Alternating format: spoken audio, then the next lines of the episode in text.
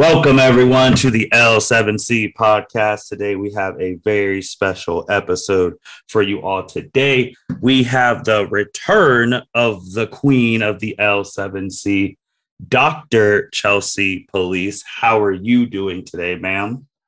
I am doing well. You know, happy to be back. It's been a while. It has been a while. I think the last time we spoke, Megan Rapinoe and Draymond Green were about to fight. Yeah, I think I think that's right. So just for like all your fans out there in the United States and across the world, what's been up, where you been, and what's going on? Yeah, so as you know, I graduated with my P H D in May, um, and then that's when things got a little bit crazy. So was on the job market during that time and was interviewing, doing all that stuff, finally got an offer. And so I had to pack up and, and move my life within a three week period of time. So that's kind of what's what's been going on. Uh, moved from Louisville to Oxford, Ohio, um, and then started a new job, which has been incredible, but it's also been crazy, crazy, crazy. We're getting ready to wrap up the semester in a couple of weeks. It's absolutely flown by, but it's been an incredible experience. I love it so, so much. Um, but I'm definitely happy to be back now that I'm a little bit more settled and, and have some additional free time to to come back and, and talk to everyone.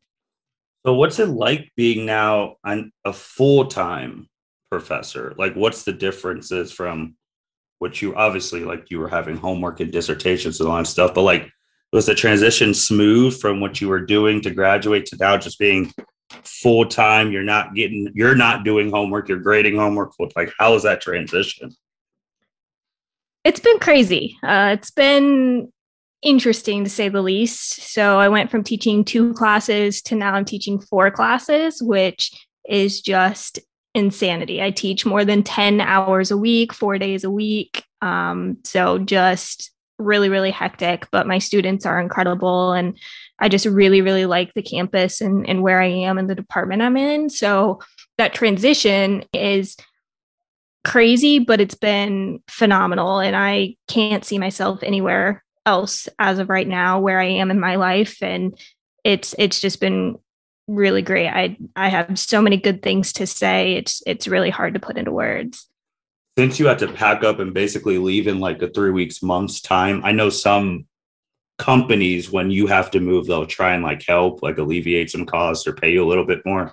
Do universities do that? Or were you just S O L and trying to find a place, all that within three weeks?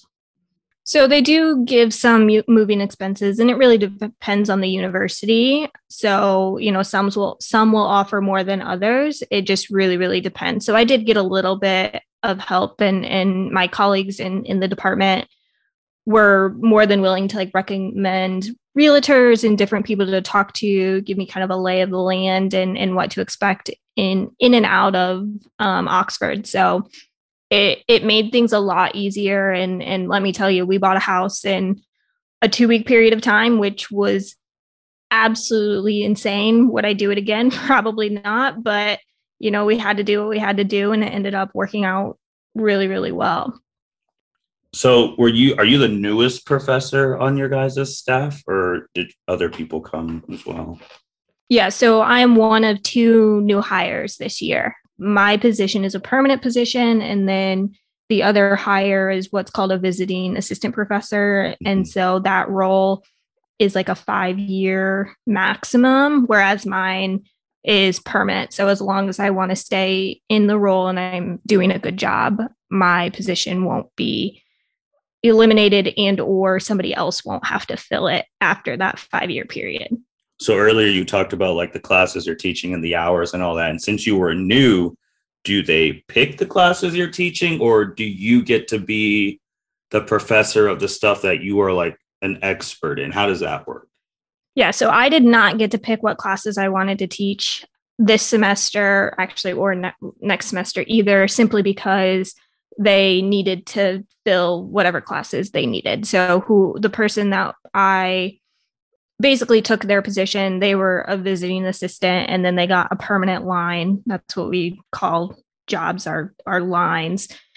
And so whatever that person was teaching prior is what I ended up teaching this semester. Um, so I'm teaching a sport marketing class, and I'm teaching facilities and event management in sport, two classes I've never taught before. And I'll be teaching both of those next semester, along with a sport econ class, which the econ class I'm actually really excited about. I have an econ minor while I was an undergrad student. So it's something that I have interest in, and, and we'll see how it goes. But yeah, this semester didn't get to choose, next semester didn't get to choose, but hopefully next semester I'll have a little bit more say in what I teach. The nice thing is I have say in what time I teach, um, which oh. is unusual. Yeah. So I don't have to teach, you know, super early if I don't want to, and I don't have to t- teach super late in the afternoon if I don't want to. So that's kind of nice. And, and I think that's something that's a little bit unique to universities, because a lot of times the schedule is the schedule and you don't have a lot of say, especially with time. So you said there are some classes that you're teaching that you've never taught before. So like in a normal job, like when someone comes on, they might have some shadowing to see like how to do something. So with those classes, how do you prepare? Like, do you talk to a form, like a colleague who's taught it before? Or do they just say, here's a class, make a lesson plan and go? Yeah, so it's a little bit of both. And, you know, I've taken a sport marketing class and I've taken a facilities class as well. So I have a little bit of knowledge, but really, you know, it's it's about using textbooks, you know, using the internet, see what resources you can find, talking to people who have taught the classes in the past. And my department's been really good about the transition and, and helping me out, like giving me past syllabi, talking about past textbooks that they use, they've used, and things like that. So it it really was incredibly helpful, but it's also really challenging. So I hate, you know, relying on the textbook when I'm teaching, but this semester I'm I'm certainly relying on it a lot more than I, I normally would, simply because, you know, I'm learning some of the material along with my students. And so it's better to be accurate about what you're saying than trying to, you know, kind of fake your way through it. And so for this semester, especially, it's it's really been a learning experience for me. And, and that's kind of the nice thing about teaching some of the same things in, in the following semester is you can make changes and you can adapt and make things a lot better as you go. And that's really kind of the art of teaching is, is being able to, to make those adjustments, understanding, you know, what worked, what didn't, and then being able to adapt so that your students are, you know, getting the most out of the material and what they need to learn without, you know, boring them to death with just, you know, lecture material, because I, I don't like to do that. I like to bring activities and different things into the fold as well. You get to decide your own like office hours as well. Yep. That's not bad. Well, it sounds like school and first year full-time professoring is going really well. So we hope that stays continue on. Do you or do they automatically put you on like a tenure track, or how does that go? So my position is not a traditional tren- tenure track line. So I'm in a like a teaching position. So mm-hmm.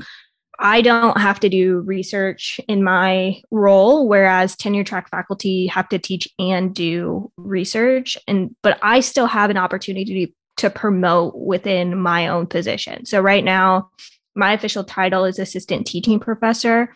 And so I can still promote to the associate and to full professor over time, similar to a tenure track position, but it doesn't have the same kind of evaluation or uh, benchmarks that a tenure track does. Um, but I still have some of that job security in getting to promote and like contracts and, and things like that. So it's, it's, tenure track without being traditionally tenure track, if that makes sense. Makes sense. Fair enough. Fair enough. So since it's been a while, there's just been a whole bunch of things that have happened in on the planet in regards to women, women in sports, just everything under the moon and sun. So with this one being your first one back in a minute, I just think we're just going to let you go and say what you want to say about what's been going on, and then we'll just go from there. Yeah, I think the the first thing that really pops in into my mind is what's been going on in the W N or N W S L.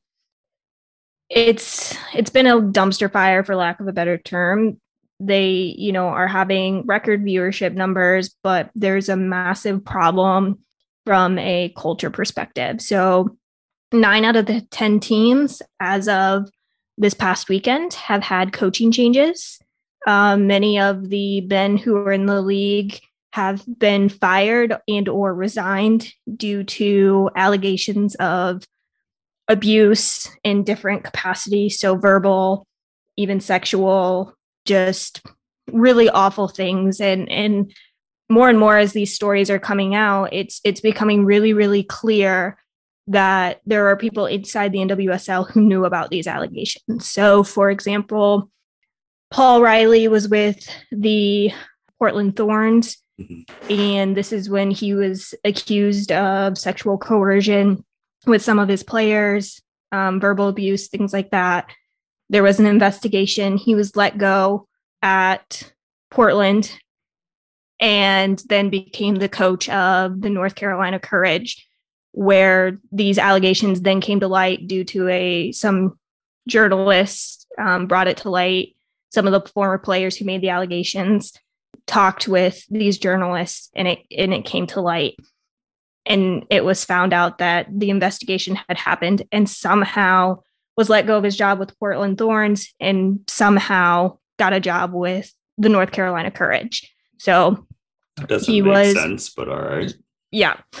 You know, ultimately they let him go at North Carolina Courage. Um, and that kind of created this reckoning of, you know, who knew when. How did he have a job still? You know, what's going on in the N W S L? And, you know, another coach, um, Burke, who was with the Washington Spirit, verbal abuse, racist allegations, things like that, also was forced to resign. Massive mess going on there. Um, the most recent allegations just came out past weekend with the Chicago Red Stars. Um, allegations against their coach were brought forth as early as two thousand fourteen. And most recently in two thousand eighteen, um, the crazy thing about this is they were just in the N W S L championship, and the Red Stars created their press release for one a.m. on Sunday morning. So they released this information about the coach resigning following the N W S L championship. Later found out that there was a Washington Post article coming out about these allegations. So they let him save face and get out of the organization. So the N W S L is just in a position, they're at a crossroads. Let's just put it that way. Um, they have to figure out how they're going to protect their players, how they're going to implement things so that players don't face verbal, emotional, you know, sexual abuse in in their roles as professional athletes. And it's just been, it's been a wild experience this year. And like I said, nine out of ten teams are facing coaching, coaching changes. Coaches in the past have been problematic and still hired. And we see this a lot with male coaches. It's, it's what I call failing upward, right? So they get fired somewhere else. There's something problematic with them, and yet they still land on their feet. And that's just not something that happens with women historically. Um, and so this is just something that's that's been weighing on me in terms of this organization. Love soccer, love women's soccer, but they really need to figure out what they're going to do moving forward and how they're going to address this so that this doesn't continue to happen, because it's not just one team, it's multiple teams that are experiencing this. And so we've got to protect players. That's it. At the end of the day, you've got to protect your players. They are the foundation of the league. And without them, you don't have a league.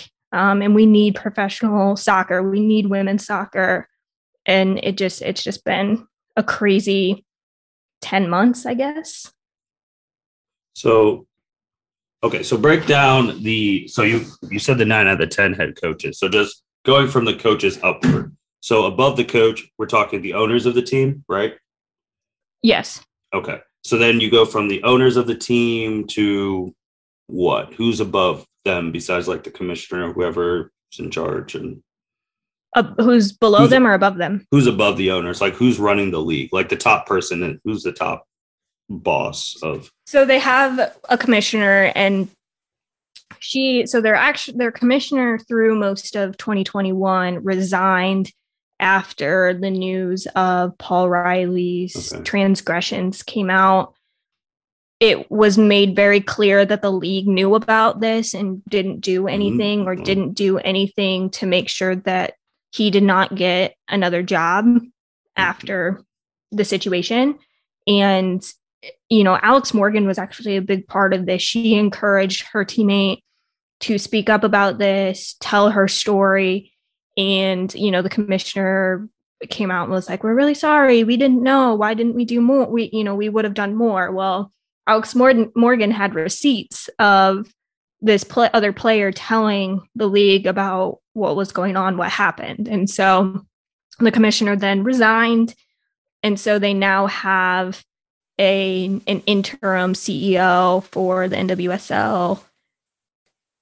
So I don't I don't know if that person's going to stay in that role through next year or if they're going to find somebody else.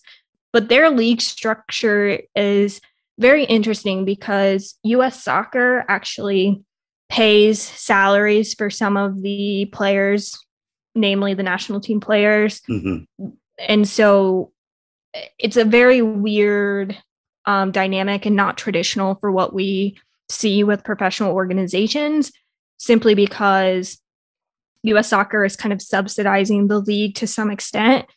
They aren't doing that as much as they have in the past. And, and the N W S L is really trying to become profitable so that they can get out from under U S Soccer. And, and in some respects, you know, that makes sense. You want to be a standalone league. You want to show that you're profitable, that you can be a league on its own. But also, you know, those national team players are getting paid a lot more than your non-national team players. And it's going to be really hard for teams to sustain that without the help of, of U S Soccer. So there's definitely some nuances with this particular professional league that we don't see with others.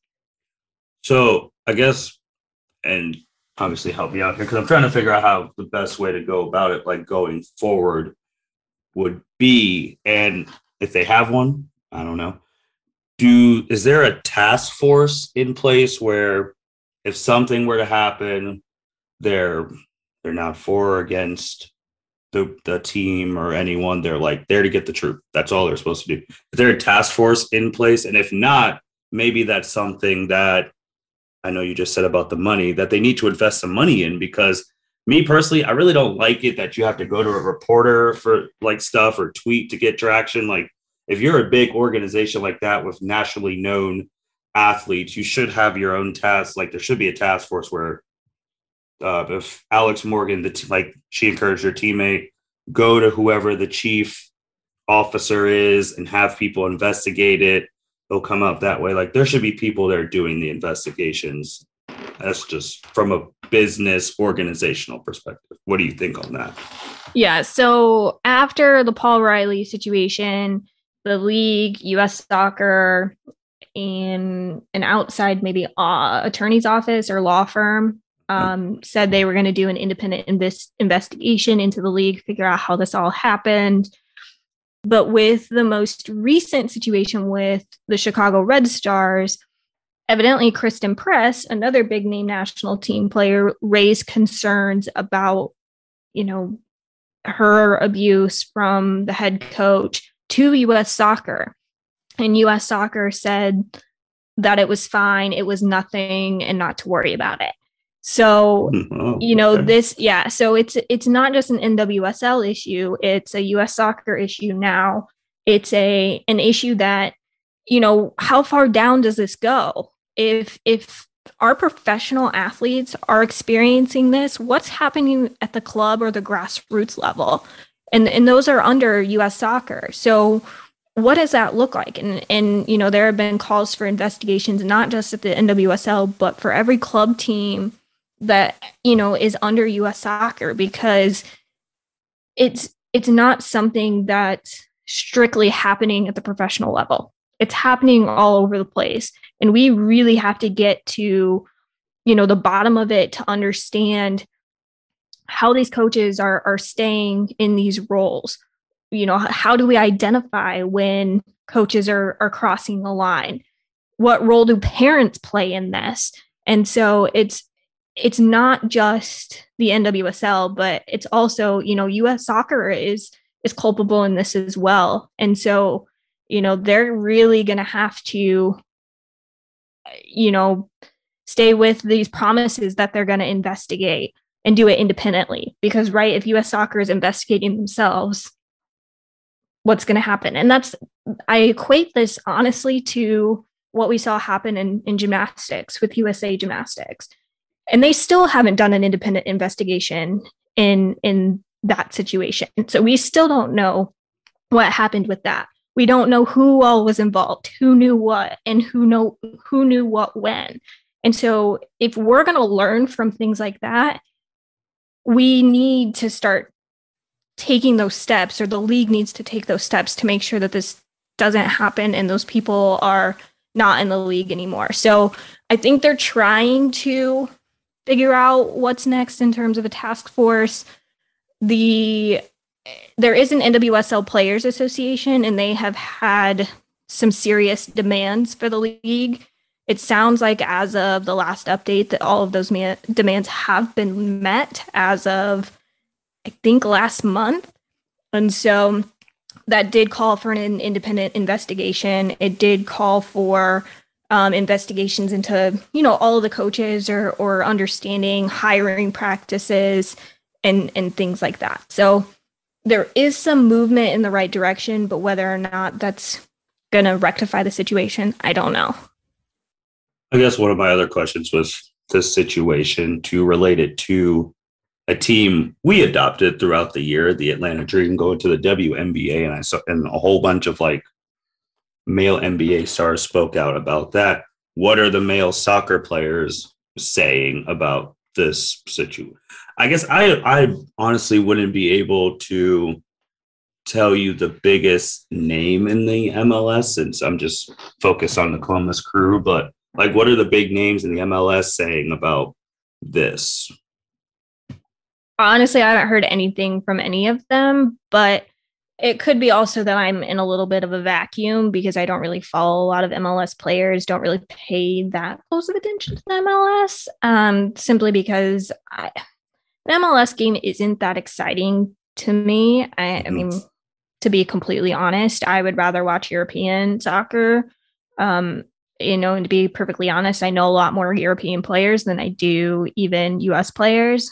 Obviously support the U S men's national team, been watching them quite a bit with World Cup qualifying, things like that. But as far as, you know, seeing players actually speak out and talk about this, I haven't seen, you know, any of them supporting them or reaching out or making statements. You know, the last statement we saw from the men's national team was in solidarity, solidarity with the women's national team about equal pay. But beyond that, Uh, I haven't really seen anything with with respect to the N W S L. Yeah, because I feel like, which is unfortunate, because the big corporations, which sad but statistically true, they only start to try and promote change if, one, they're losing money. But you said at the beginning of this that they're they're making a uh, record profit right now. So I don't know about record profit, but, but they've making. had really good viewership good numbers, and like the N W S L championship, which was broadcasted on C B S, mm-hmm. had um, five hundred twenty-five thousand viewers, which is um, a two hundred percent increase from last year's final. So there's people that want to watch, obviously, and there were ten thousand people at the stadium watching in person. I was one of them. And I mean, it was a really, really cool environment. And it's really cool to see p- people excited about the N W S L and excited about the players. And, you know, they, the f- supporter sections and fans have come together to really rally behind the players and, and show their support despite the turmoil that that's been just rampant over the last ten months. Yeah, because if they're making money, they'll be like, they would think it's not that big a deal. And the other thing is, like, if it's just terrible to say, but if one of the top male people spoke out about it and it caught more traction in the news and all of that, they might move a little bit quicker just because in history's past, that's what we've seen. um, move the needle, which is, it sucks, but it is what it is at this point. But I think those things would be needed for them to actually really push on this, and or, or they just, I don't know, or they just don't play. Because you brought up, like, if it's happening to the top athletes in the world in this profession, and then you go down, if I'm a, if you're a parent and you're seeing that and your daughter plays soccer, it's just like, well, if it's happening to people who play on the U S national team, I would think it could be happening to my daughter who's playing high school soccer or any of those things. Because it's like, if that's the culture that you're being brought up with, and the only way to make it, which would be terrible, but that's just things that need to change. Hell, if he wants redemption, that one guy who uh, talked about Trinity Rodman, um, if he wants redemption, he can write a whole piece about it if he ever listens to any of these episodes, since he was so famous for those thirty seconds. But he can make his comeback fighting for fighting on this one. So, yeah. Well, speaking of Trinity Rodman, people are still referring to her as Dennis Rodman's daughter, and now she is an N W S L champion. That was a year so ago, they still call her that. Yeah, I saw a tweet just the other day that was like Dennis Rodman's daughter, blah blah blah, and someone's like, she has a name, you know, her Jesus. name's Trinity, and you know, it it even came out. She said on Instagram, like, she doesn't have much of a relationship with her dad. He was at They're not the final. He might have been at the final. I don't know. But it was the game before the finals to the semis, mm-hmm. where she came out on Instagram and was like, you know, it was great that my dad was there. But, you know, just so you know, I don't have much of a relationship with him. We've had, you know, a rocky relationship in general. And so, you know, just trying to be very honest about it. And she's like, I had mixed emotions about him being there. Was thrilled to see him, but also it's just a, you know, touchy subject, for lack of a better better term, just because they don't have much of a relationship. So, you know, I think that adds an additional kind of layer to this where you don't know these players on a personal level. So you don't know how referring to her simply as Dennis Rodman's daughter would affect her. Like, you don't know what that relationship is. And the fact that she even had to address that because people don't know, or people aren't respecting that she's her own person. And yes, she has a famous parent, but that doesn't, shouldn't mean anything, or shouldn't, you know, affect her ability to be a pro- professional athlete. And so, you know, I think it's even more disrespectful for somebody to refer to her that way, even now knowing that you shouldn't do it anyway. But this, I think, adds an additional layer and an additional reason not to do it. Sure. It's not really even, this isn't an excuse. It's not like her name's hard. Her name's Trinity. Yeah. It's not like it's twenty-five billion letters. It's Trinity. Trinity Rodman. Not that hard. You brought up gymnastics, so I, I'd be remiss to ask you, since it was, it was months ago, but what did you think of the whole twisties, Simone dropping out? I mean, because I know she was, when we did that whole thing with the go to goats, that was one of the people you were super hot that E S P N did not put on that thing. So I know she's your girl. What did you think about that situation back then, now, how things have changed? What did you think about it? Yeah, I mean, absolutely heartbroken. Um, I was devastated for her, but I think it was incredible to watch her make the best decision for herself. She doesn't have anything more to prove. She has a record number of medals, most of them gold. She's not hardly been beaten ever. And she wanted to do this for herself. And unfortunately, it just didn't work out the way she planned. But what I loved most about her was the fact that she was there still supporting her teammates. She made that decision because she couldn't trust herself, and she wasn't going to take the chance of, you know, competing, completely messing up and, and ruining her teammates' chances of getting any medal of any color. And so I think that's a huge gesture. I think it's a good understanding of yourself and what you can and can't do, knowing your limits. And so, yeah, I was incredibly heartbroken about the fact that she wasn't competing, but I have a whole lot more respect for her, even more than I did before, because she was able to make that decision. And, you know, the number of people who were giving her so much shit on social media because of this, like, you don't understand. Still do. Yeah, still do. You calling her a quitter, you know, saying that she just gave up. Like, are you a gymnast? Do you know what it's like to have the twisties? Do you go out every competition potentially where you could land on your neck and die? No, I don't think so. So I don't think you have any room to say or call her a quitter simply because she made a decision for herself. And what post-Olympics I, I just love about her is that she has this carefree attitude now. She's very confident in herself and what she does. And it's just been, you know, incredible to see her grow. You know, she is only twenty-four years old. She's, you know, done so much for being simply twenty-four years old. And again, she doesn't have anything to prove to anybody. And so I just love that she made that decision for herself, but also factored in, you know, her teammates and knowing that she could potentially derail everything for them. And, you know, as a result of this, we saw Suni, you know, get the gold in all the all around. Um, you know, some of her other teammates were able to get a chance to compete that wouldn't have if Simone was in the competition. And so, you know, I'm a firm believer of everything happens for a reason. And while, you know, for her, it was probably really disappointing. What I loved most when she was able to do the beam final, she was like, I am going to love this um, bronze medal more than any of the other medals I've won in the past. And I think that's great. I think she recognizes how important this was for her, just from an individual perspective. And, you know, F the haters for, you know, lack of a better term, I guess. Um, and then she went out and did a whole tour.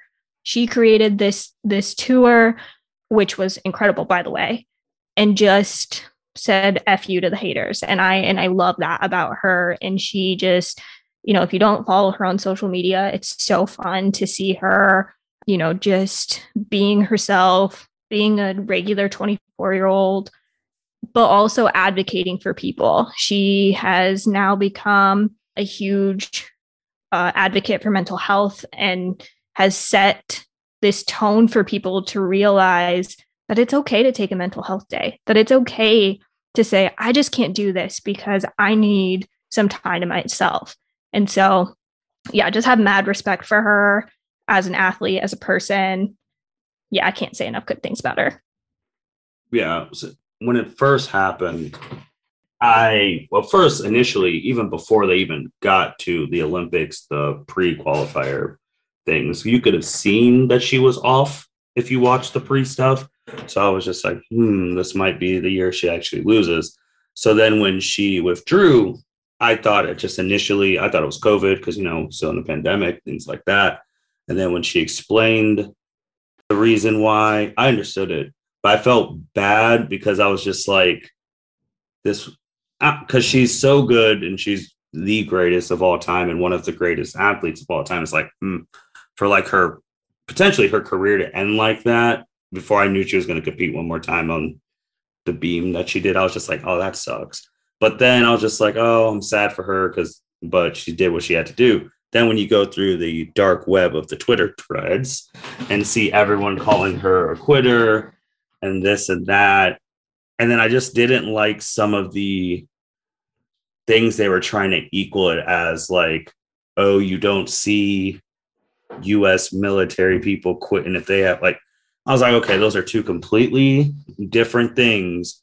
No one is trying to say that gymnastics is as important as the military, or, but everyone's mental health is important. So I just didn't like that. And then seeing people call her a quitter, I was just like, well, I mean, she's technically done more for the country than like most of the people on Twitter, because she's there representing the country, putting her body on the line, like you said. So I just didn't get the quitter part, and I still don't get it from today, because if you type in Simone on YouTube or whatever, you'll see things like she quit and why, she's un-American and why, if she knew she had these things, why'd she even show up, this this that.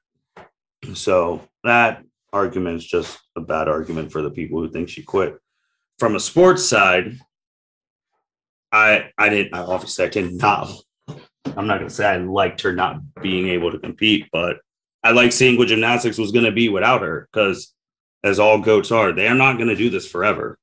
So we got to see everyone else uh, do it. And also, I honestly think that she inspired the younger generation, like you just said, with like the mental health day and all that, and like taking time for your mental health.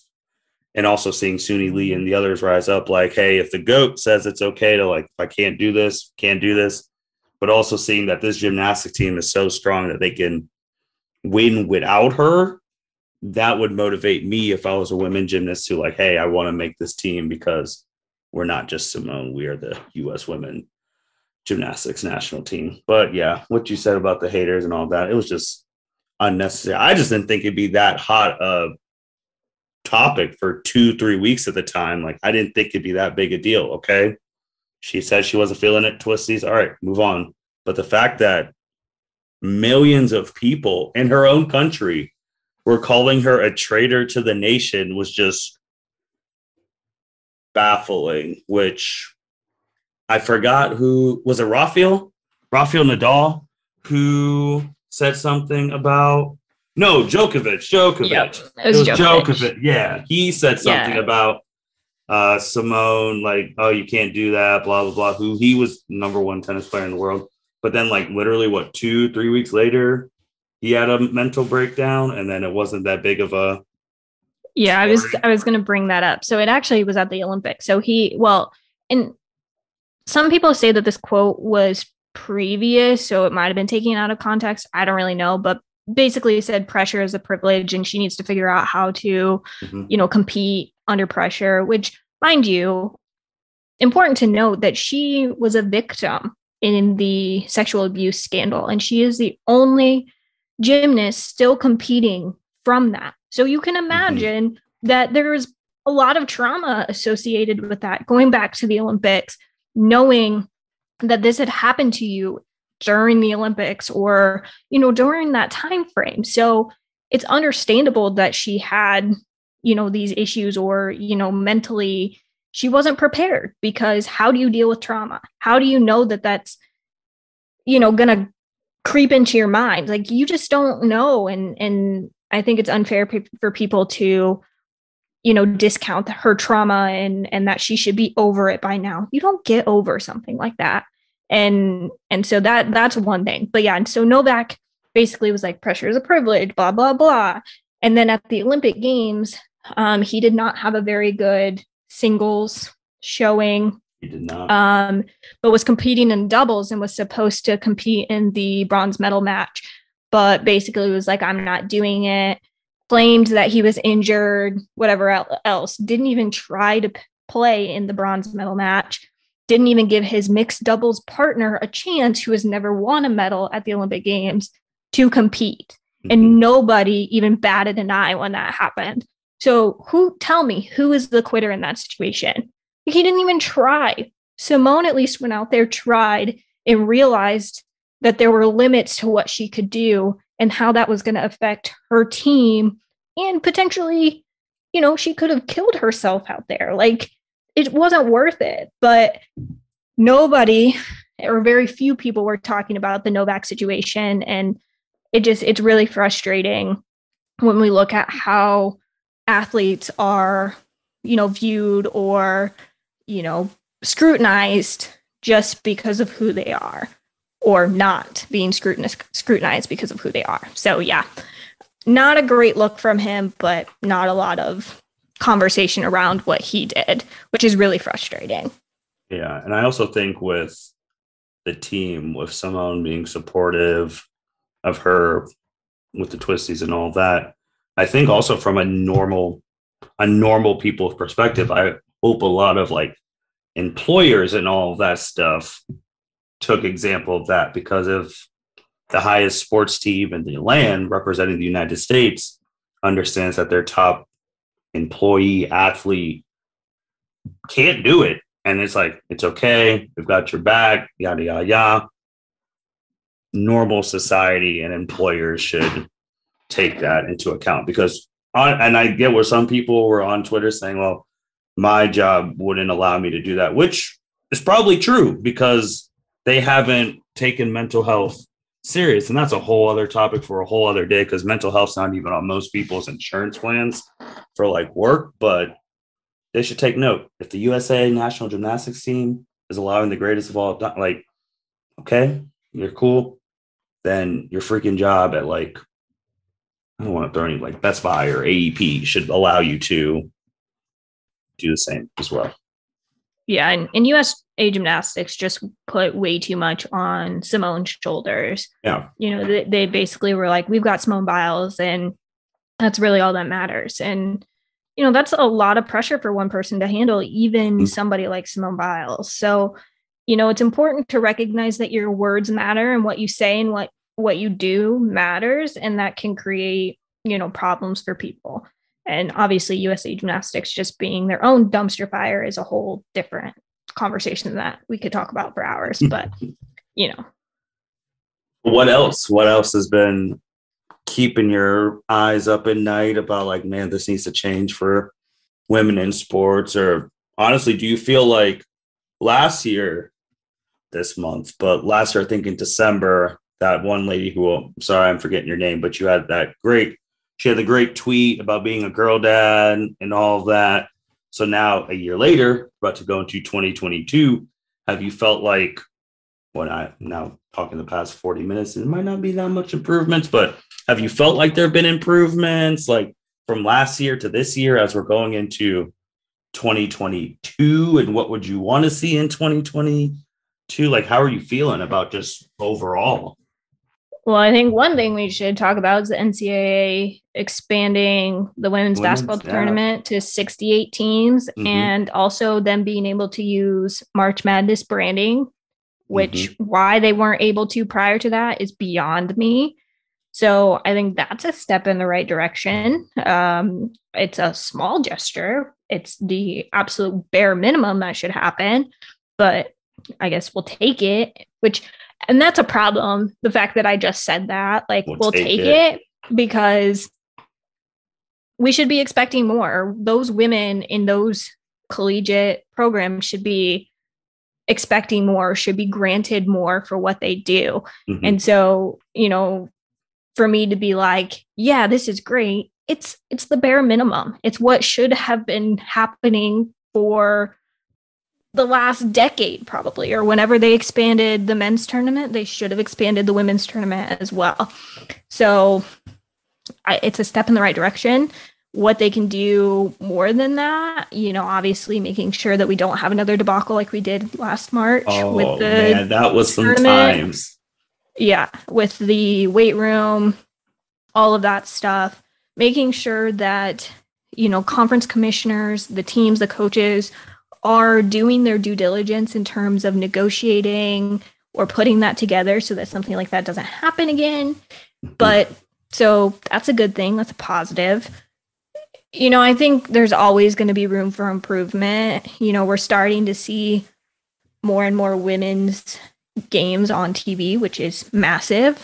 Um, but like I said, you can always do more. And, and, you know, there's just been a lot of stuff over, you know, the last year, and and we're seeing that the numbers are there. We're seeing that viewership numbers are skyrocketing for women's sports. So why are you not listening to those? Why are you not looking at the data and saying, okay, there's definitely a market for this. How do we, you know, tap into that market and make sure that people know about it? How do we market it appropriately? All of those things, and you're going to get those eyes on the game. Like, do you really need to show a Thursday night game between, I don't even know, some low-level conference? Probably not. There's probably a women's basketball game or a volleyball match or something that you can show that people are interested in. For example, Louisville right now, number one team in the country, undefeated. We're going to knock on wood because they play tomorrow. But they have been so fun to watch, but if you don't have the A C C network, you can't watch, watch them. them. Yeah. So like, how do we make it more accessible for people? So yeah, you can say, well, they're on T V, but only a certain number of people can watch that, or certain people can watch that. So how do we make women's sports more accessible. And I think that's something that, you know, networks are going to have to continually improve upon, because we know men's sports are ac- accessible. If I went and turned the T V on right now, you know, it's what, Tuesday, so there's probably a football game on. Uh, uh, college football playoff. You turn into that, how they make the selection, the final, like the four into a reality T V show. Yeah. Yeah. Like you can do things like that with the women's, um, you know, any sport, you can figure it out. So that is something that's always going to need improvement. And I think with basketball in particular, we're starting to see more and more women's games. Um, there was a massive matchup on yesterday between UConn, the number one. Yeah. UConn and, and South Carolina. Up. Yeah. And so, you know, it was on at what, noon mm-hmm. yesterday. So how many people are going to be able to watch a noon game? That's, you know, on a Tuesday. Yeah. It's on a Tuesday. They were what, in the Bahamas. So yeah, time during, difference, mm-hmm. you get it. Like there's only so much you can do, but if that was an eight o'clock game, would it have been on A B C or E S P N? Who knows? You would hope so, but you know, there's always something that could bump them from being on, you know, your nationally televised station. So, you know, whatever that networks can do to get people's eyes on them is huge. The other thing is we look at merchandise. We look at different leagues, different organizations selling merchandise, and they don't do a good job of it. Like I have seen people who have wanted like the W N B A hoodies, um, have wanted N W S L jerseys, and they just can't figure out how to have enough stock.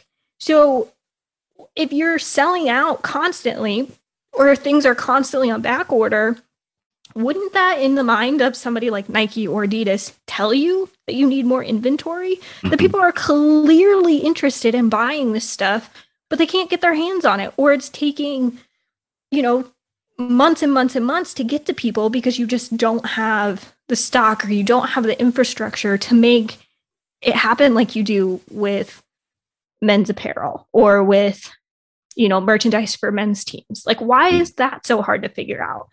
So that's kind of my soapbox right now. But, you know, it's it's one of those things that you have a successful model in place. How do you take that model and formulate it to women's sports and make sure that it works for them? Obviously, men's sports, women's sports, very different products, very different fans, generally speaking. So you have to figure out, and this is, you know, what I talk to my marketing students about all the time. You have to understand your consumer. Who is it? What do they want? What are their needs? And then how do you morph your strategy to match those?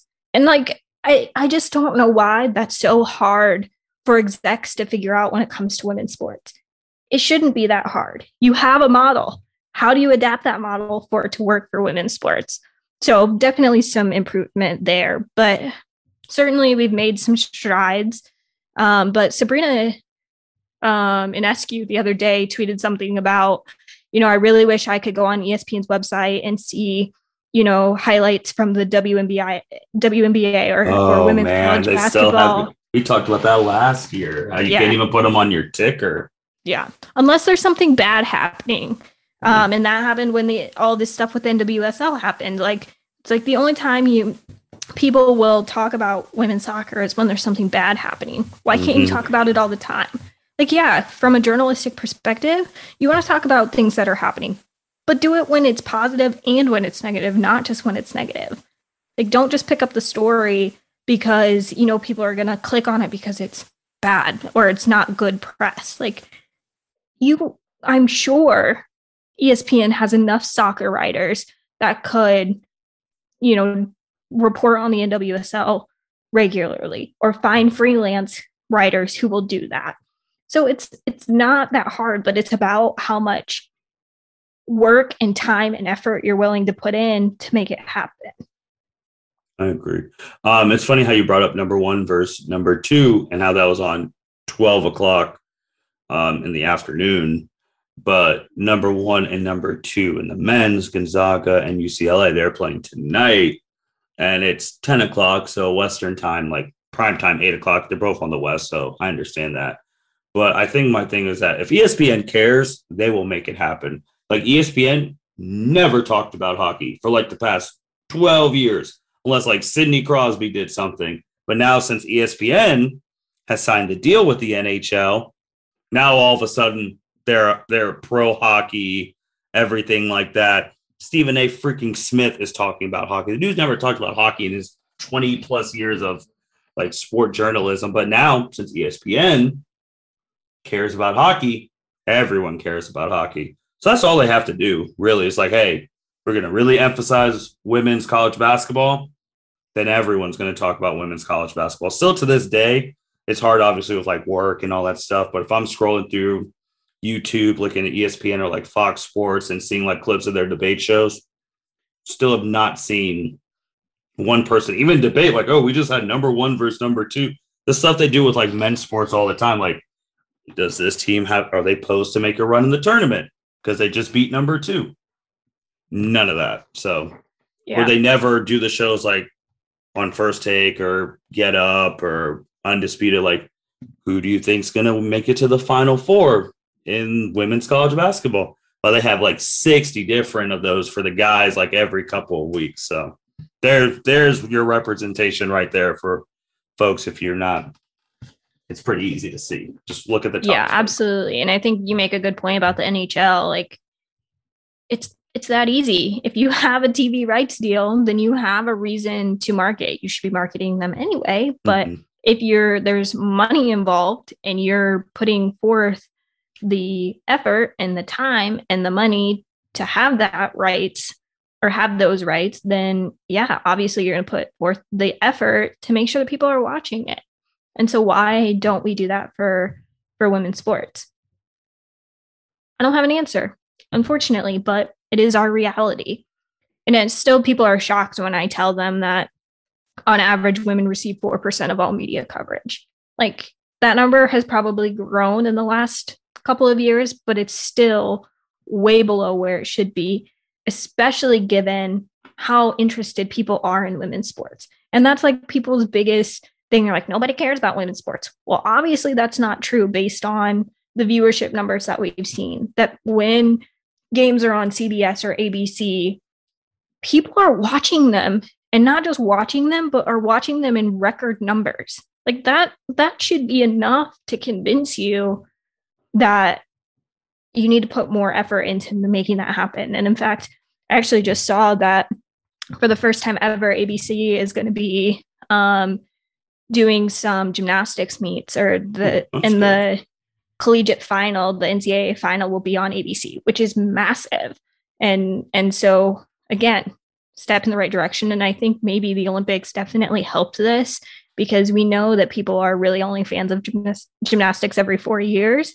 But there is such a huge fandom for collegiate gymnastics. And, and in particular, we're starting to see, because of N I L, so name, image, likeness, that those athletes who go to the Olympics don't have to choose to go pro. They can still go to college because they mm-hmm. can still reap the benefits of being an Olympian. So you're going to see Jade Carey. You're going to see Suni Lee. You're going to see Grace. They're all going to be collegiate gymnasts this year. And so people are going to watch that. And I think it's really cool that E S P N has, you know, made A B C um, have some coverage, and as well as some of their other E S P N, E S P N U, E S P N two will have coverage of meets as well. So that's massive. If they want to, they'll make it happen. That's yep. how any, that's how any big exec, especially sports, if they care, it'll be done. Like, It's not, it'll be brought to the front of the line, done in two seconds. That's it. It's all, it's all it takes from the big execs. Chelsea, anything else before we close? Closing remarks, anything? I don't think so. It's just been really good to be back. I know it's been a while, but love talking to you and, and everybody else. All right. So uh, first closing thing, obviously, uh, thank you, Doctor Chelsea Police, for being back. Just like you just said, it's been a while. So I know everyone, all the other people, the contributors to the L seven C, your fans are all going to be excited to hear this and see that you are back. Make sure, I can't wait as we go into the new year, which means we will be going into March Madness. And I know you will definitely be keeping an eye on the tweets. And I You would think that the N C double A wouldn't mess it up two years in a row, but it is the N C double A.